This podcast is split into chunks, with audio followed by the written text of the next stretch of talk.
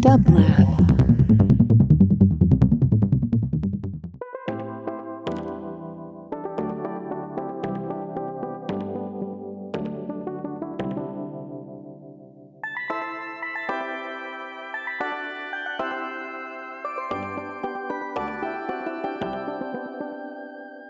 You are tuned into Sound Science with me, your host, Dr. Yewande Pearse, wishing you a very happy new year. Although, having said that, I don't know how you're feeling, but 2020 and 2021 are feeling a little blended to me still, but hopefully they'll begin to separate as things get better and we can truly leave last year behind us. The new year is a time to, as the saying goes, turn over a new leaf.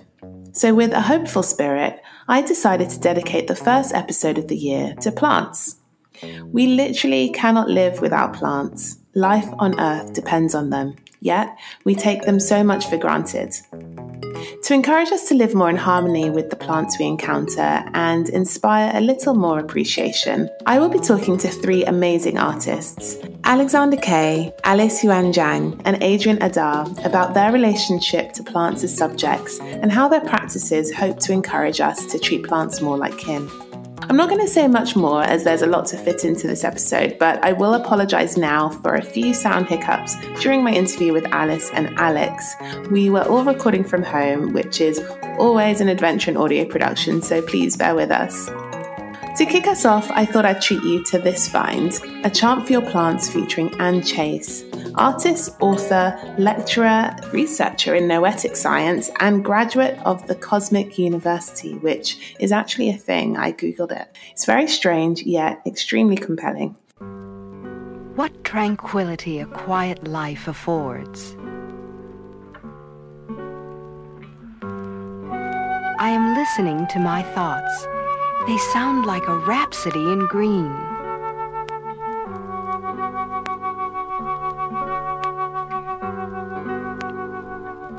My thoughts are with you, dear plants. You are such wonders to me.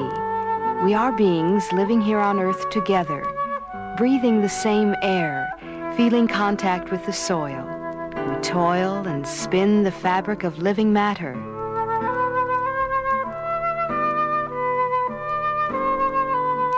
We are one in the shadow of God.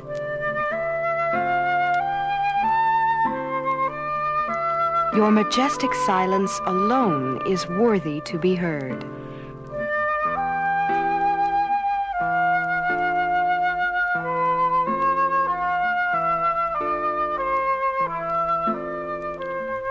A sense of want is a prayer. A vision of the quest is the quest itself. Since prayers are answered, we will pray.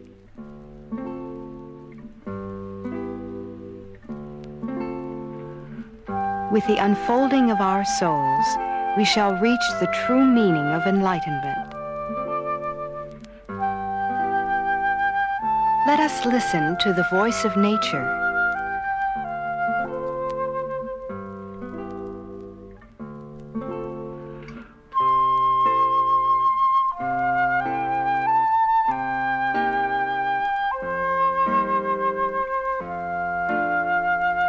consciousness shines on all creatures that has been handed down from one to another. Seeing you change through the days of my life, you teach me a lesson of strength and endurance, serenity and repose.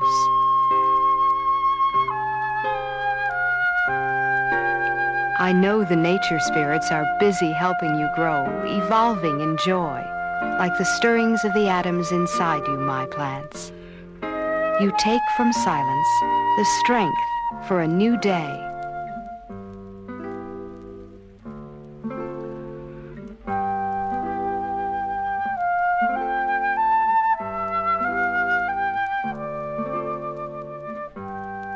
With each rising of the sun, you observe the hours of the...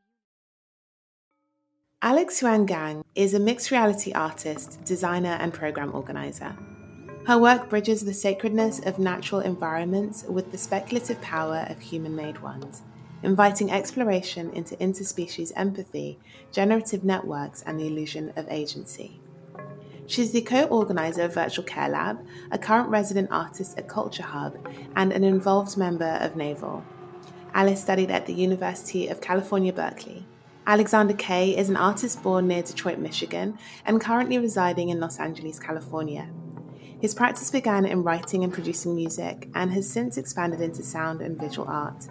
He creates experimental music with modular synthesis, field recordings, audio manipulation, chants, and aleatoric technique, and traditional instrumentation. Often finding creative guidance through random operations, he embraces unknown variables as part of the process that influences all of his work. Alice and Alex, it's an absolute pleasure to have you on the show. Welcome to Sound Science. Hello. Hi, it's so good to finally be here and to chat about the project. I'm so excited. So, where um, are you both calling in from today? Yeah, I was in LA. I'm um, in Highland Park with Alice until very recently. I um, moved back to where my hometown is of Detroit, but just for the winter. So, I will be back on the West Coast with you all hopefully very, very soon. Yeah, and I am uh, based on Tongva, Chumash, and Kizh land here in Los Angeles, and specifically in Highland Park. And I recently moved here, um, or I should say, moved back. I grew up in suburban LA for a few years, and I moved back to uh, LA more central um, in at the end of last year. Awesome. So I'm actually really excited to talk about this project because it's very much about the land that we inhabit right now, 2020. And so the project that you have worked on together is called Requiem for Lost Plants, and it was commissioned by CreamCake Berlin and NAVEL Los Angeles for the 3HD Festival. So it's an immersive web-based project which aims to resurrect ecological communities that have been uprooted and displaced by colonization and urbanization. To me, I really feel like this project is very defiant, but also incredibly romantic. So, my first question is what was the inspiration behind Requiem for Lost Plants, and how did you end up working together on this commission? Yeah, so Requiem for Lost Plants is truly inspired by an alternative uh, ecological lens on the land and uh, an indigenous lens specifically through the the plants here. And um, Alex and I actually met through the NAVEL Assemblies program through the Digital Materialities Assembly that I had the pleasure of facilitating earlier this year. Um, and through that, we had been exploring various themes of how digital matter can represent or distort or otherwise play with some of the, you know, um, well, themes of our general lives. Um, it, is virtual, but it is also real life, and um, and so some themes like memory and preservation, and um, you know, and other ways of storytelling. And at the time, we were brainstorming something along the lines of for lost plants more generally in the virtual reality medium, and then eventually pivoted toward web and augmented reality, um, and got more honed into the idea that we currently are presenting with the project uh, through a more specific prompts that came uh, by way of CreamCake um, and the 3HD Festival. Yeah, Alice had um, when we did the digital materials together, and it was such an interesting experience for me. Like I was just starting to get involved in some virtual reality designing myself, and I kind of I, I heard about NAVEL, and I went and was kind of trying to choose between one of the assemblies and Alice's just seemed so poignant for where my head was at at the time. And then yeah, through that we got to know each other. But what was really cool was, I mean, I was really stoked when Alice hit me up, and um, I don't know if I told you about the Alice or not, but you were listening to some ambient albums that I was doing. Yeah, yeah, Temporary yeah. Castle it's really great. Castle, like, yeah. Let's collaborate. Yeah. Yeah, and I was stoked because Alice's artwork. Um, I mean, even before this project is is so so so cool, and I'm like uh, really was already in love with her aesthetic. So it was pretty cool. I, I know we were both like kind of pumped to start working on something together. Yeah, definitely. That's awesome. I love how you were able to come together as part of the assembly program at NAVEL. NAVEL is obviously really close to my heart um, from being involved in it and create this project. And I mean, I've looked at both of your work separately, and I too am a big fan of both of um, the work that you make. And bringing that together in this project, I think really hits a lot of different intersections and is so relevant to the LA landscape and the LA space and how we live in LA, but also applicable to so many cities. Web based visitors find themselves in an anthropocentric representation of LA in the presence of five ancestral plants. I know you worked with Parker Davis at Hahamongna Native Plant Nursery, Sophie Katz at UCLA Botanical Garden, and Mike Perron at the Auburn Center to gain a deep ecological perspective. Could you share with the audience what those plants are and what led you to choose them specifically? Yeah, so the five plants that we have chosen are representative of whole communities of ecology, and we have various types of ecological communities around Los Angeles. So, wetlands, sand dunes, by the beach, uh, chaparral, um, and coastal sage scrub habitats, uh, among others. And so, we were only able to choose a few due to truly just the amount of time that we had to create the project. But, you know, we of course want to note that there are so so many yeah. um, even these plants uh, that we have chosen are so connected with other species that might or might not be here anymore due to you know the, the displacement of these plants yeah and it's a whole network it's a whole kind of mutual aid system that is working out there and so the five plants are um, the Goodding's black willow the, the sacred white sage the desert globe mallow the california everlasting and the beach layia. And each one has a particular story that we found was really empathy evoking and also represented some of the principles that we really love in nature, like generosity or reciprocity. Um, and yeah, and th- those principles we had been kind of getting to know ourselves, Alex and I, through Braiding Sweetgrass by Robin Wall Kimmerer, among other texts that we, we had been exploring. That's really beautiful. Yeah, I think throughout the process of us choosing these plants and kind of again like honing in the concept a little more over time, um, a lot of things came into play. I mean, one of the main, one of the early influences that we were um, kind of brainstorming together and everything was um, just the well, not even the concept, but the factual thing of um, mycelia networks underground, basically underneath these plants. Um, it's really, really astounding. I don't know if anyone listening hasn't really done any like deep dive on like mycelium networks. It's actually insane. Uh, it's just like yeah. the brain, but underground in plants and the way they communicate. It's incredible.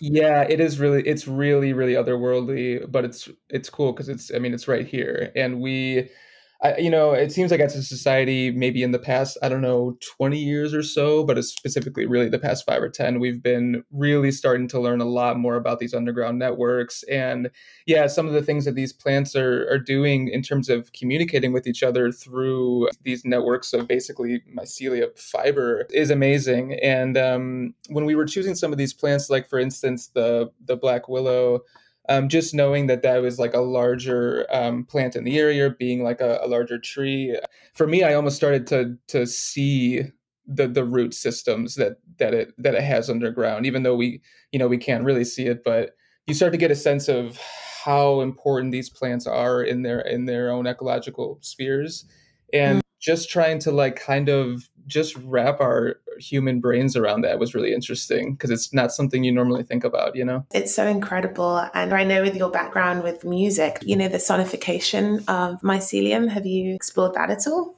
Yeah, definitely. Actually, the ironically the same plant that we were just talking about was one of the ones that I I really specifically tried to put a good amount of thought into how to represent its mycelia networks. Again, being such a, a large plant in the area, um, it does have a large impact on the nutrient system around it. And yeah, not to get too extremely esoteric audio, but yeah, I mean, if you if you get a chance to experience the project or or hear any of the audio, that plant in particular has a very um, I don't know the right word to describe it, but it, it almost sounds like nutrients or data being passed through roots in, my mind it's not a very pretty sound so to speak it's not mm-hmm. I, I, mm-hmm. tried i tried to make it not very human not put too much of my human um, musical instincts in it but it just to me, that's what it would sound like if if a plant was kind of like um, sending out nutrient it's messages kind of to around like it. the packages and the, the loops and the the it, it feels like the electronic currents uh, go Mhm. sort of exchange underground, right? Yeah, definitely. Yeah, that was that was at least the intention. Moving into the actual experience, I've done it a few times, and the whole experience is hard to describe over the radio. So I just urge the audience to um, log on, and then the details will be on our website. But when I did it myself, I just found like the visuals, the music together. It's just such a perfect union and it really brings you into this experience. When I was on the on the filter as well, I think I went on late at night and I was just in bed in my room and you know, it's actually quite a meditative environment to be in. And when I went onto the platform, I loved reading about each of the plants and their significance, especially from a healing perspective, which is something that I'm also interested in. And what I found amazing about the experience is how much empathy you really feel for these plants when you use the filters um, and with the sound and experience together. So, I mean, by sharing space with them, it creates a relationship and then a sense of loss, I found, when you're confronted with their real life absence. So, when I was lying in bed in this other world and then came off of it, it just sort of left me feeling kind of like a little bit depressed, like thinking about the fact that these plant species are, you know, no longer with us. So I wonder which of the plants you most relate to. Yeah, it's really interesting. We've gotten to know all five of these plants like pretty well, more than I've ever known about any any plants in my life for sure, which is really cool. You know, when you start to do deep research on these things, you don't only learn about their, you know, their ecological characteristics, but also I don't know, they're they're more poetic characteristics for lack of a better word. Like for instance, I mean my favorite, I don't know if this is your favorite too, Alice. I always feel bad that I steal your your favorite one before you get a chance. But I know my favorite and one of both of our favorites is the globe, the desert globe mallow. It's just such an interesting plant, and um, the cool thing about it is it directly interfaces with the native bees of the area, and they have this really cool symbiotic relationship where the bees actually nap within the flower petals of the globe mallow and they will actually like close up around the little bees to kind of protect them while they're napping Oh my um, gosh. Yeah. So really really really interesting things and that was one of the cool things about the project to me is that i never knew that. It's likely unless i did a project like this that i, I may have never really known that about this specific plant. So just even knowing five plants more personally for me is is really interesting and, kind of gives me a different lens on, on nature when i'm when i'm taking a hike or when i'm walking through the city you know Yeah, absolutely. And for me, I would say the California Everlasting, the story for that is really great. And that story we learned from Parker, who is passing on a Chumash story of the native um, Chumash community here, who said that the California Everlasting is actually blooming a lot this year because it is a way of nature taking care of people because it is actually traditionally used as a respiratory medicine and so the Wow. Kind of yeah are that's alluding amazing to the COVID uh, situation right now and and how the everlasting is kind of the land's way of you know providing extra medicine, which is for not if we don't see that medicine if we don't cultivate that relationship right and so something that was really interesting in the beginning of when we were trying to do research is that we were actually looking for truly extinct species to feature on the land. And that was really, really tough to look for to find species, not just in a record of, you know, obituaries of, you know, who's dead around the area, but Mhm. it's we really wanted to find their stories as well and what role did they play in their local habitat in their communities? Were they you know a cornucopia of tools and of resources? Were they you know kind of a mothering plant? Were they a home a shelter like the globe mallow? And were they kind of a mystical being sort of like the white sage? And it was so hard to find any of that. So we ended up with these five plants four of which are um, somewhat still around although their habitats have been truly still disturbed. And then one the beach layia is a plant that is going extinct. Um, and then oh yeah okay so i'll just leave it there and then i have a quote that i want to kind of Yeah, I mean, just talking to you both about the stories behind some of these plants, I agree with you, Alexander. When you have that deeper meaning and deeper familiarity, and that surprising way that you can relate to these yeah. plants, and then you go out into nature, it's actually quite incredible how it changes your view on what you're surrounded by and what you notice and mm-hmm. how you yeah. disregard them and actually have respect for them. I love how you describe them as plant elders because they we should have so much respect for them and i feel like we take for granted often because we're in an urban environment we don't think of it as nature. We think we have to get in a car and then drive you know an hour out of the city to really be in nature. But actually we're surrounded by plants in la and i'm glad to hear that four of them are still with us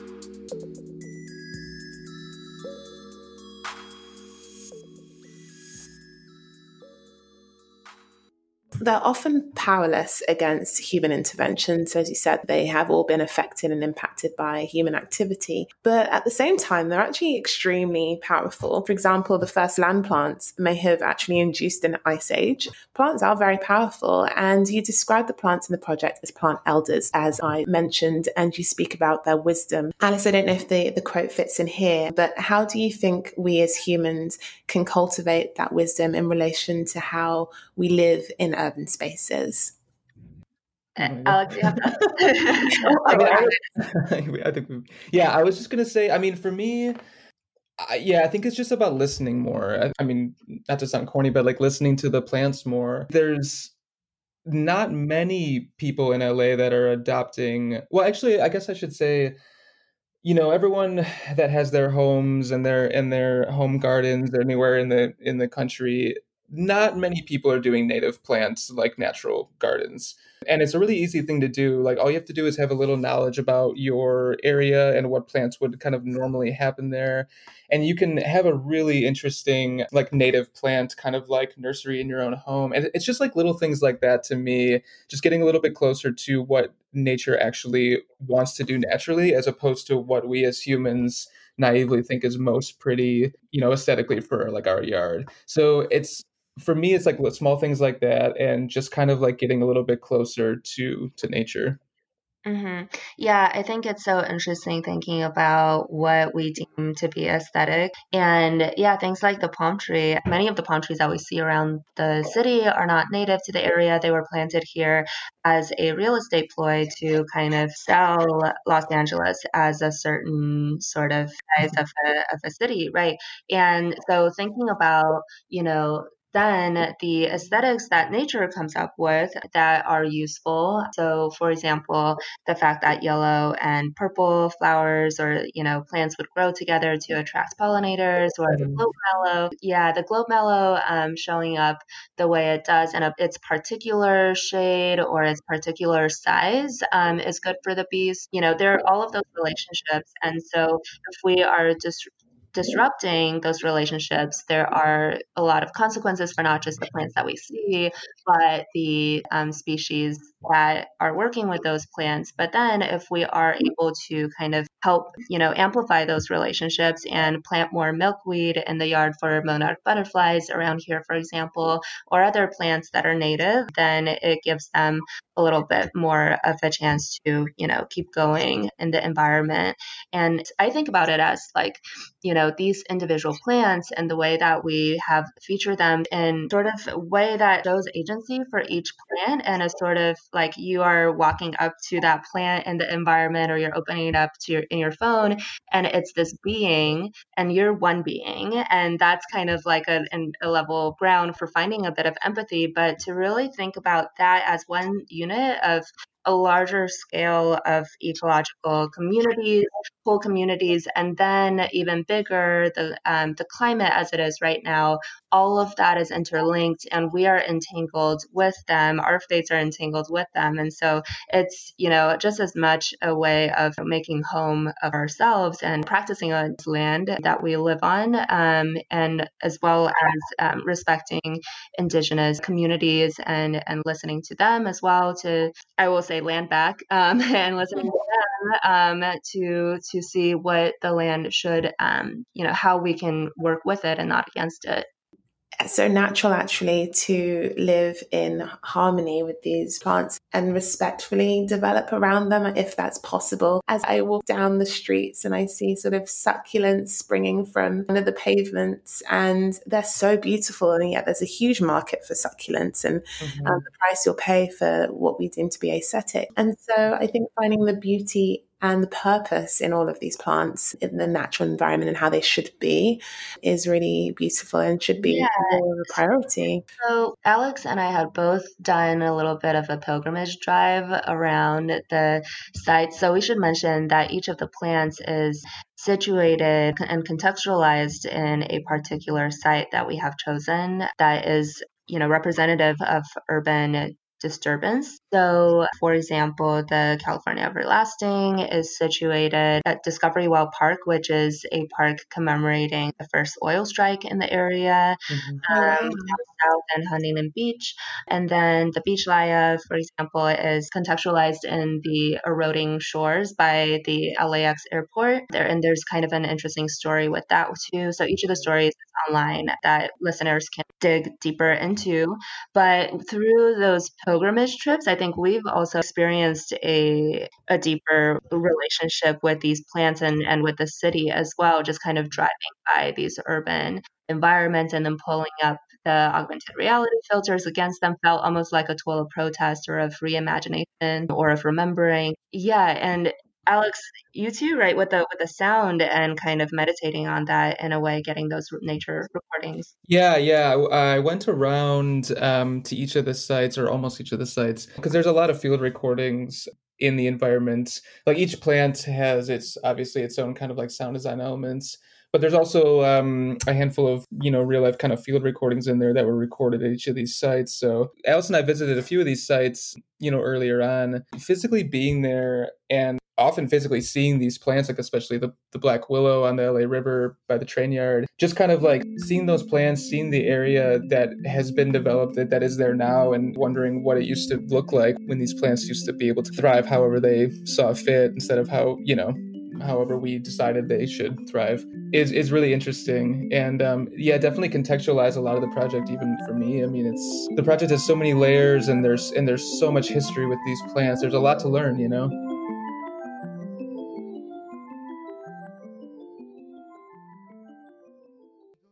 Alice, you had a quote. Can I ask you to read it? Yeah. So you know, Yewande, when you were mentioning that at the beginning, when you first moved to Los Angeles, that sort of disorientation with this, it being such a concrete jungle, but then there are these alternative narratives of ecologies. Some of the plants are supposed to be here, others have kind of snuck their way in um, with human allies. And it's interesting. I mean, so I was thinking about that a lot when I was driving around Los Angeles installing the augmented reality filters. And one quote that I would always go back to is actually from Arts of Living on a Damaged Planet, and um, which is a great book. I would highly recommend that as kind of a Bible of the times. And there's this one quote by Karen Barad in one of the essays in there called No Small Matter, and it's talking about the, the void. So it says, the void, a much valued colonialist apparatus, a crafty and insidious imaginary, a way of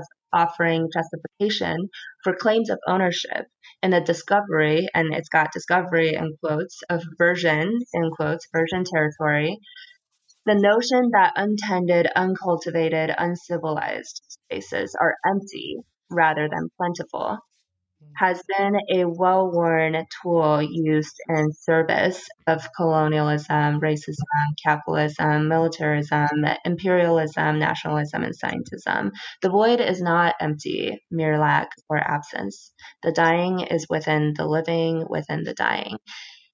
And that, I think, comes to sum up what I have learned in the span of this project and is continuing to learn is practicing this other way of seeing and listening. Other way of taking in the environment and the land and the home around us um, and and seeing these alternative narratives and seeing you know this highway and knowing that it is not a void.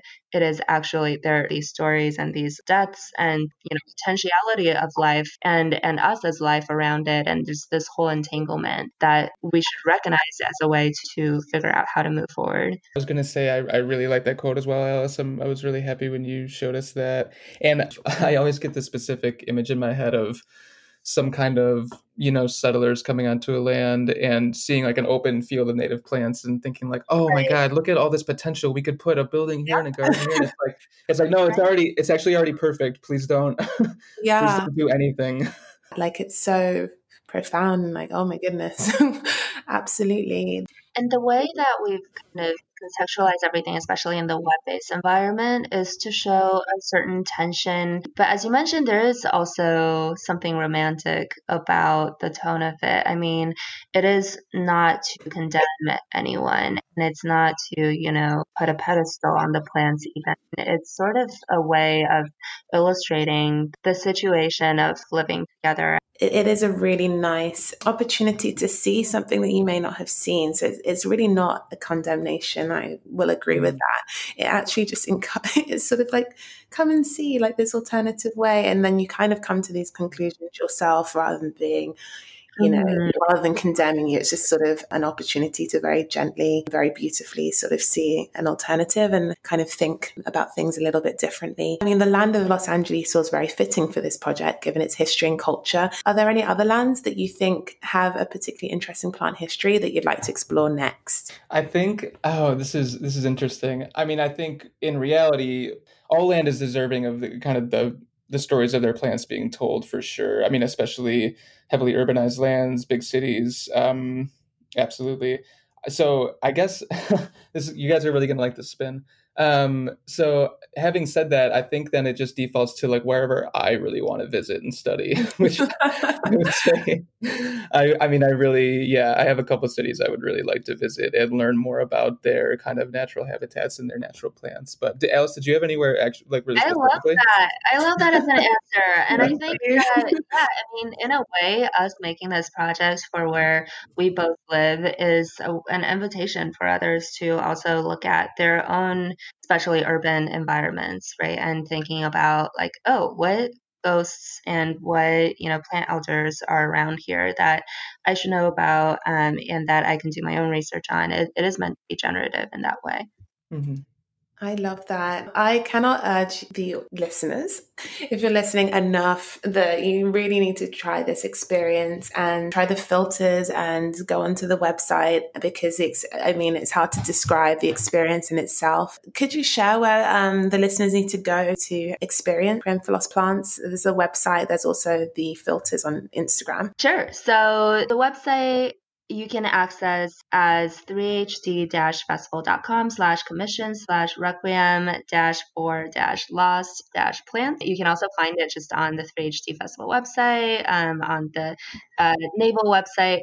Um, and then the there's if you're in Los Angeles, if you're local to the area, you can actually visit them in person. We have augmented reality installations around the five locations for each of the plants, um, and that can be accessible at tinyurl.com slash requiem dash map yeah, and you can find the augmented reality filters on my Instagram at Alice Yuan Zhang. You can also find them through the website. That's amazing. And I'm going to put all of this on the show notes as well, because um, it's a lot to remember. Um, uh, Alice and Alexander, it's been such a pleasure having you on the show. I really, really love this project, and it's just been great to get a real insight into sort of how it's come to be and um, some of the, the meaning behind it. I will let you go.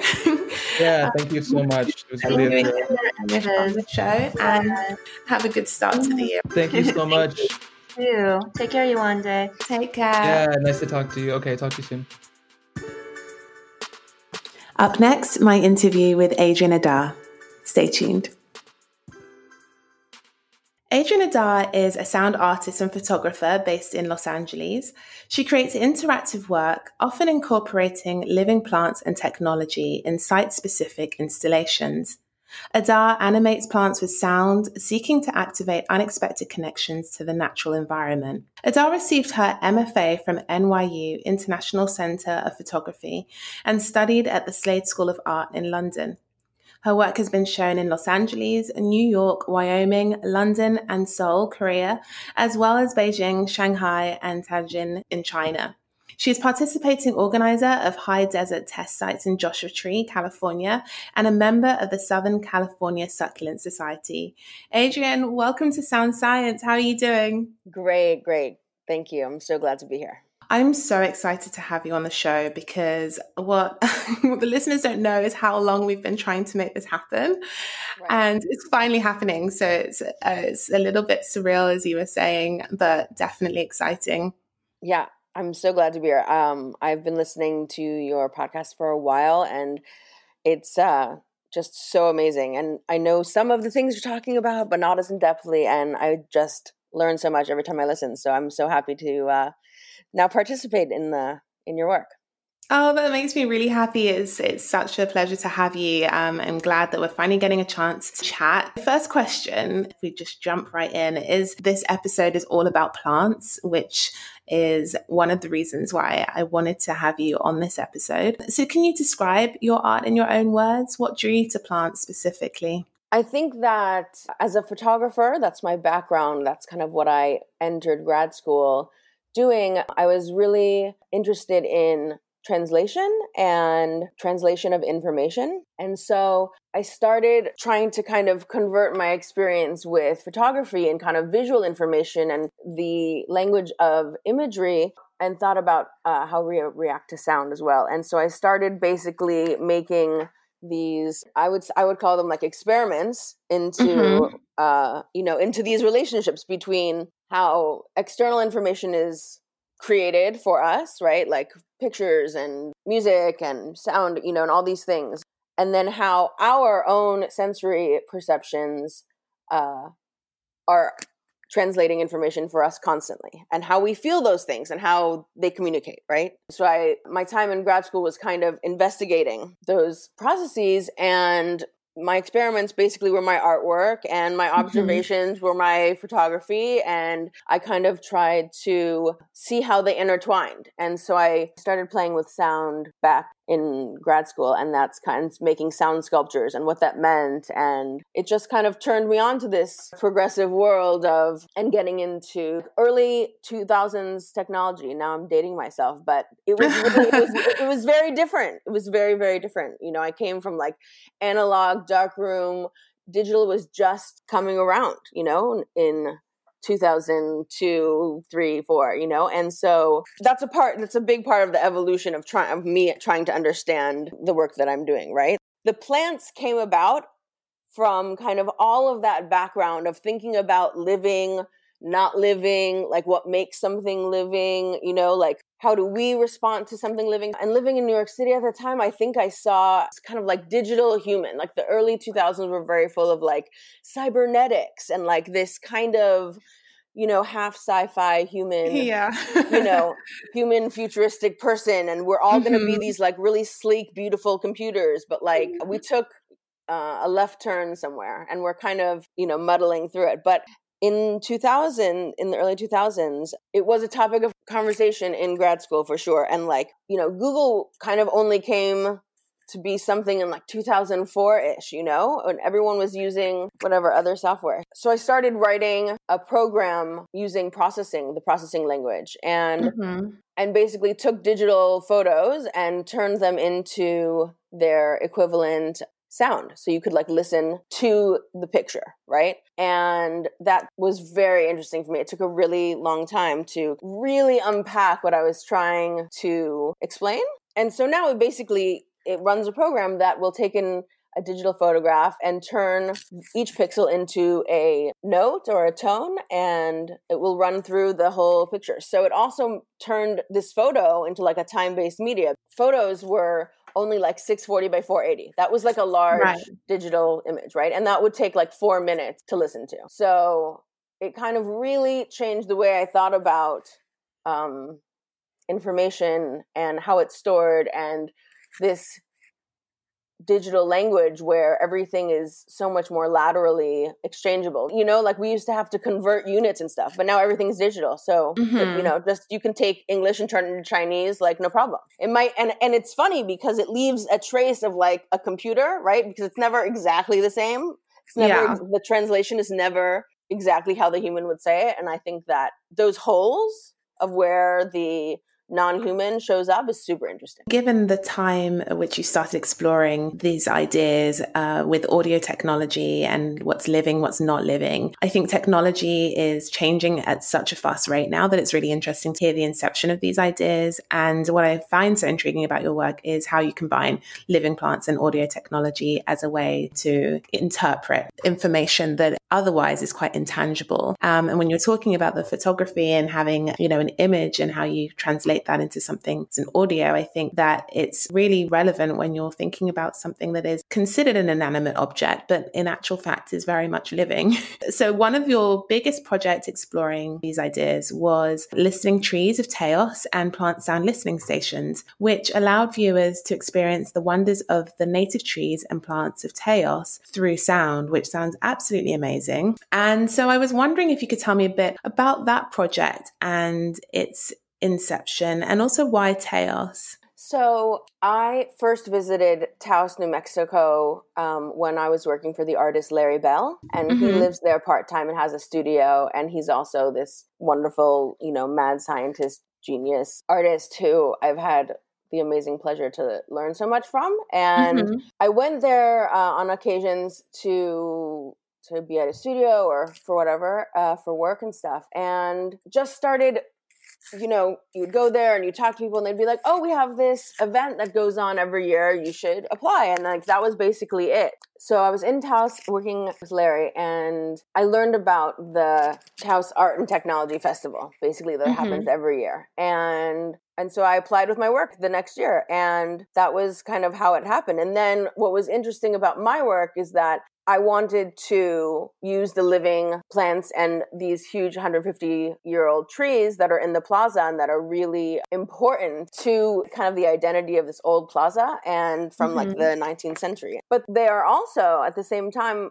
you know, coming kind of to the end of their lives as these trees. And it's kind of interesting to think like these people who live there want it to be a monument, you know but it's really mm-hmm. it's just a tree and it's going to have a life right uh, i don't think that we really think about that i think we think of them as like i don't know yeah mo- these monumental kind of sculpture mm-hmm. sculptural things that aren't alive and so that's really where i kind of started making my sound sculptures with plants and then it seems that um, you continued working in that direction because your most recent project is at the Brooklyn Botanical Gardens. And that happened last year and it took place from May to October of 2019. And you received an NEA and a Brooklyn Arts Council grant to do this work. So could you speak a little bit to that project and the difference between your first project in Taos and then now doing something more recently at the Brooklyn Botanical Gardens? Sure. So, Project in Taos was my first kind of large scale installation of these sound sculptures with living plants that I had done. First, you know, they were kind of in my studio and and uh, they were just kind of domestically positioned. And so this is really exciting to do this in Taos. And also, it was very, you know, you have to do kind of different steps to kind of learn what you need to do next time. So the one in Taos, it was a lot of people. I actually don't know, maybe five, six thousand people, you know, over the course of a weekend and I learned how people interact with, you know, the trees and the sculptures themselves and what the reactions are. And it's a very kind of communicative mm. human behavior dance. It's very interesting. I didn't really start there, but to deal with cacti, I think started because they were in a time in like 2012 so positioned as sculptures mm-hmm. and i would have a lot of conversations with people being like, you know, I brought this orchid and I put it, you know, in the sun in the corner and it died. And it was like, yeah, because, you know, like, what do you do? Like, but I wanted it there. It looked good, you know, look good on that part of the, you know, area. Or or taking like a giant bird of paradise because you like the way it looks, but it really needs like an enormous amount of sun to be happy, you know? And putting it like in your house because like I don't know, you like the way it looks, right? Actually, just moved my orchid from like this dark corner because I was like, I really wanted it on that shelf and right. like it's dying, move it to somewhere right. else Right. so yeah, I hear you. Carry on. yeah. So that's kind of what began the work, particularly with the plants, of this like our idea of plants as objects that please us. And so because the our relationship with plants and natural environment is so complex and so in depth, you know, we could talk about farming, we could talk about plant medicine, we could talk about anything, right? So I was aware of that and it was too much to encounter. So I just took this small part and I was like, you know, everyone thinks cacti are like rock mm. and they mm. kind of set them up and they just stand there and they just love the novel shape. And people also like them because they assume that they don't need any care. Like a cactus, you're like, yeah, just gonna sit there. I don't need to water Steady. it. I don't yeah. need to sit on my office desk under fluorescent lights for you know three years. Doesn't matter. So that kind of relationship is really interesting to me. So that's kind of why I brought cacti and succulent into the forefront instead of kind of dealing with trees or every plant in the universe.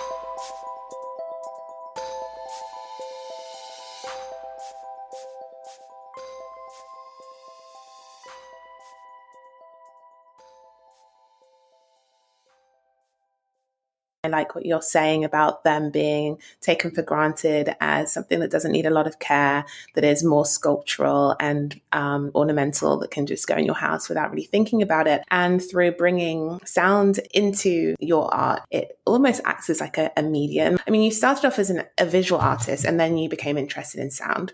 So, one thing that I was um, really keen to ask you is how much engineering goes into your plant sonification work. So, in other words, do you create sounds that complement the plant through your own interpretation, or do the plants themselves dictate the sound? And how are they influenced by their environment? So, I do both, but mm-hmm. in the case of the uh, project in Taos, they were people were listening to only the tree and how their movements and touching and you know hitting or scratching or whatever it was translated through the tree and they heard what the tree was feeling. And that is the same principle that you know my smaller works have as well whereas you know where the person kind of comes over this is like a, a one of my sound objects on a pedestal in a gallery and they kind of won't know what to do and they won't know what to approach it. And then like uh, they'll, they'll have even a plaque that says please touch but be gentle plants are alive. Mm. and i had someone come over to me and say why does that say don't touch? We know not to touch it's art. And i was like it, it says please touch right? So that kind of is a perfect example of humans just being like completely assuming information instead of like actually right? Because the mind just wants to like make things quick and like jump to what's familiar right? Oh yeah so it's a complete prediction of, machine. Right so that was very interesting. And then uh, the another part of this was, and this is just me observing people interact with it, which was fascinating for me. And they would kind of they wouldn't know what to do, and someone would eventually, you know, touch it in some way, and uh, they would hear a sound. So there'd be like a feedback, and then they'd be like, "Oh," and then they'd really be interested in it, and then they would start kind of playing it or kind of taking advantage of it and not being as careful because they suddenly got comfortable. And then they would kind of look away and try to call someone over, like, hey, look what I'm doing. And they would get pricked by the oh, cactus. and then they would suddenly, it was really funny, and suddenly they would be angry at the plant, right? Or at the object. It was just hilarious. And they'd be like, what? Oh, know, so that kind of drove a lot of my subsequent uh, artworks because of this relationship that we have that is, you know, pretty complicated in, in terms of just caring about it or not, or how it's presented. It changes, you know, the context. And I, I found that very interesting. I agree. And I think, I mean, at the heart of it, I guess it is about developing empathy with plants, um, which we've spoken about on the show before, and um, when we had a an episode on mycelium mm-hmm. and mushrooms. Yeah. Um, and so I think sound is so powerful because it is akin to language in a way. Not that they are speaking in their language; they have a way of communicating. But by introducing sound, you're sort of bridging that gap between humans and all of our assumptions and our own agendas and perceptions and expectations to be able to sort of develop a little bit more empathy. And it's interesting that sometimes it backfires I'm asking for myself here as someone who really struggles to keep their plants alive and wish they would be able to just tell me what they need. So, I mean, I came across some unpublished research from the Tel Aviv University in Israel that found tomato and tobacco plants made sounds at frequencies that humans can't hear when stressed by lack of water or when their stem is cut so, this is unpublished research. And I just wondered have you experimented with dying plants? You talked about in Taos, like this is a really old tree that is aging, so it's changing. Thinking about dying plants, have you thought about that or what with that idea and what do they sound like? So I kind of want to go back and answer your previous question, which was about the engineering, and just mm-hmm. go over that. So I make sensors that pick up the internal vibrations of the plant when they're mm. touched, either by a human or by wind or whatever it is, an insect, all kinds of things. And so most of the projects are interactive in that way, where you are there to kind of participate in hearing these sounds that are kind of available all the time. But I also create compositions using plant sounds, right? Playing them, you know, touching them, feeling them. But I have some audio, sorry, some video that accompanies those pieces. But I think it's mm-hmm. that picture sound relationship. They kind of cross over each other all the time. So that's kind of just something that I think is interesting and it's evolving and it's how it's presented to the viewer and, then when they go outside and walk down the street and see these plants you know all of that kind of works itself into which was something that happened at the brooklyn botanic garden a lot it was great because it was located in the front in the kind of center main hall mm-hmm. where all the visitors entered so everyone kind of had to mostly go through this area where my sculpture was, and it was a huge uh, 21 foot long sculpture with 21 different plants, audiolized plants to listen to, and you could touch, and there were instructions. And it was really interesting because, of course, then as you walk through the garden, all you see are signs of like, don't touch, don't step on the grass, you know, basically don't interact. And we're, it's kind of, kind of be like a plant museum, right? Mm-hmm. And a lot of the feedback was that it really changed how these visitors walked through the garden because all of a sudden they were aware that these things have sound, that they make sound, that if you see the wind blowing through them, that sound is happening and frequencies and, and vibrations are happening that they're not able to hear, right? But any of that mm-hmm. movement and energy is is felt in the plant. I think that's so cool because it really kind of gets you to think about how things in our environment respond to us. Usually we're just thinking about ourselves as we move through the world, and the world is just a background for whatever we want to play out. And so just changing that awareness to focus on, okay, I'm here with these living things. And when I interact with them, there is a response, mm-hmm. completely changes the dynamic. And then you take that away and then you go out in the world. And I think your perception changes. Maybe it's temporary, but I'm sure that the people who left the exhibition had more awareness as they walked through the city of New York. So I think that's really cool. It's been such a pleasure to have you on the show. If the audience want to check out more of your work, um, where should they go? Sure. My website is adrienneadar.com and Instagram is probably my best representation right now of, of mm-hmm. the array of work. And uh, I also have work up on SoundCloud and Vimeo if they want to see uh, some older past work and uh, videos. And yeah, um, I think that's it. Think those are all the sites. That's awesome. I'm going to continue to follow your work. I'm excited to see what next year brings. Thank you okay. so much for having me. It's a pleasure. That's it, folks. For all the show notes, you can go to www.thesoundsciencepodcast.com. The show will be archived on the Dublab website in a few days. And for the podcast version, subscribe on iTunes, Spotify, or wherever you listen to podcasts. That's all from me. Have a wonderful week. Until next month.